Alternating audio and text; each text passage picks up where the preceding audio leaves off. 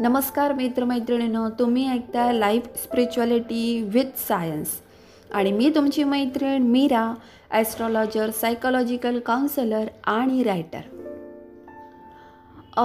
आपण ऐकलं की मेडिटेशनचे फायदे कोणते? मेडिटेशनमधून कोणता फायदा होतो?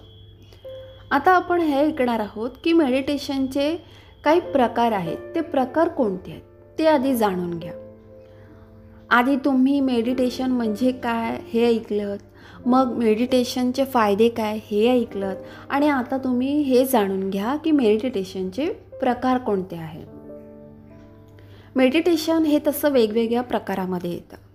एक बेसिक जर मेडिटेशन बघायला गेलं तर ते आपल्या रोजच्या दैनंदिन जीवनामधून आपण थकलेले असतो दमलेले असतो. तेव्हा त्याच्यातून एक थोडासा रिलॅक्स वाटावं मोकळं वाटावं आणि म्हणून त्यासाठी मेडिटेशन केलं जातं. हा झाला मेडिटेशनचा बेसिक प्रकार. पण आता काही लोकांना इतक्या प्रमाणामध्ये खूप मोठ्या प्रमाणात टेन्शन असतं डिप्रेशन असतं नैराश्य असतं. मग यासाठी वेगळं मेडिटेशन येतं. हे मेडिटेशन जेव्हा करायला सुरुवात कराल तेव्हा हळूहळू तुमच्यातलं डिप्रेशन तुमच्यातलं नैराश्य हे दूर व्हायला लागेल. काही लोक खूप ओव्हर थिंकिंग करत असतात खूप जास्त विचार करत असतात प्रत्येक गोष्टीचा. तर त्यासाठीही हे मेडिटेशन उपयोगात येऊ शकतं. हा झाला दुसरा प्रकार. आता तिसरा प्रकार. तिसरा प्रकार हा आध्यात्मिक शक्ती तुमची वाढवण्यासाठीचा आहे. म्हणजे तुमच्यातली स्पिरिच्युअलिटी वाढवण्यासाठी तुम्ही ह्या तिसऱ्या प्रकारातलं मेडिटेशन करू शकता. म्हणजे तुमच्यातली आध्यात्मिक ग्रोथ करण्यासाठी तुम्ही हे तिसरं मेडिटेशन करू शकता. मग आता हे तिसऱ्या प्रकारातलं मेडिटेशन काय असतं?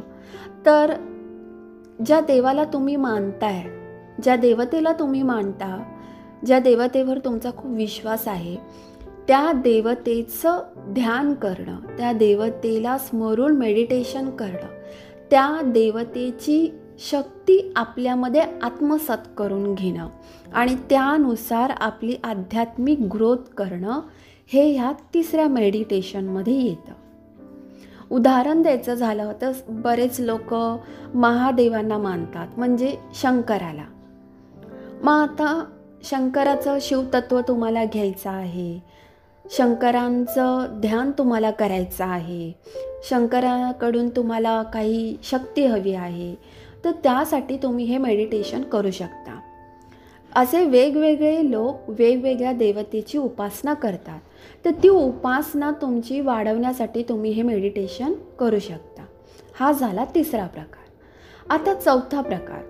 चौथ्या प्रकारामध्ये असा आहे की काही लोक अशी असतात ज्यांना स्वतःमध्ये काही चांगले बदल करून घ्यायचे आहेत. समाजाकडे एक चांगला दृष्टिकोन ठेवायचा आहे. आणि स्वतःची मानसिक पॉवर वाढवायची आहे. म्हणजे इंट्युशन पॉवर असते एक मेंटॅलिटी पॉवर असते ती वाढवायची आहे. तर त्या सु त्यासाठी सुद्धा एक मेडिटेशन असतं. आता पुढचा प्रकार. पुढचा प्रकार हा मेडिटेशनचा असा आहे की आपल्या शरीरामध्ये सात चक्र असतात. आणि त्या सात चक्रांना बॅलन्समध्ये ठेवणंही तितकंच गरजेचं असतं. मग त्या सात चक्रांचंही मेडिटेशन केलं जातं म्हणजे त्या सात चक्रांचं ध्यान साधना केली जाते. तर हे एक शेवटचं मेडिटेशन आहे जे सात चक्र ह्याच्यासाठी केली जाते. ज्याला कुंडलिनी शक्ती म्हणतात. कुंडलिनी शक्ती जागृत करण्यासाठी सुद्धा मेडिटेशन केलं जातं.